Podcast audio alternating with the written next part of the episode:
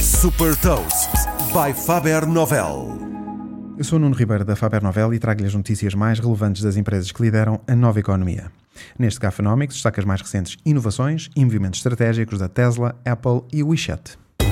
Gafanomics. Nova economia, novas regras.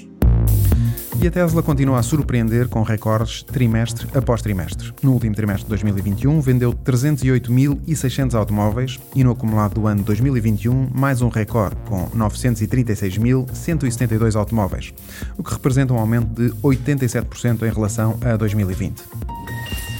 E a Apple tornou-se a primeira empresa do mundo a alcançar a capitalização bolsista de três bilhões de dólares. Depois de, em dois mil e vinte, ter alcançado os dois bilhões de dólares, precisou de apenas mais um ano e quatro meses para chegar aos três bilhões. Em dois mil e vinte e um, as principais categorias de produto cresceram a dois dígitos e também o segmento de serviços apresentou um forte crescimento. Para o quarto trimestre de dois mil e vinte e um, estima-se que a Apple atinja mais um recorde de vendas com receitas de cento e dezoito mil milhões de dólares.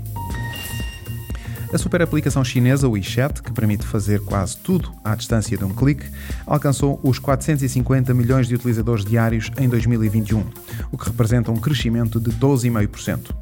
Este aumento é suportado também pelo crescimento impressionante dos serviços oferecidos através das mini-aplicações, com o destaque para o e-commerce, com as vendas através de live streaming a crescerem quinze vezes comparativamente a dois mil e vinte.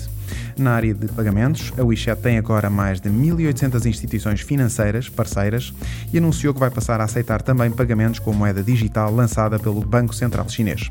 Saiba mais sobre inovação e nova economia em super toast ponto p t.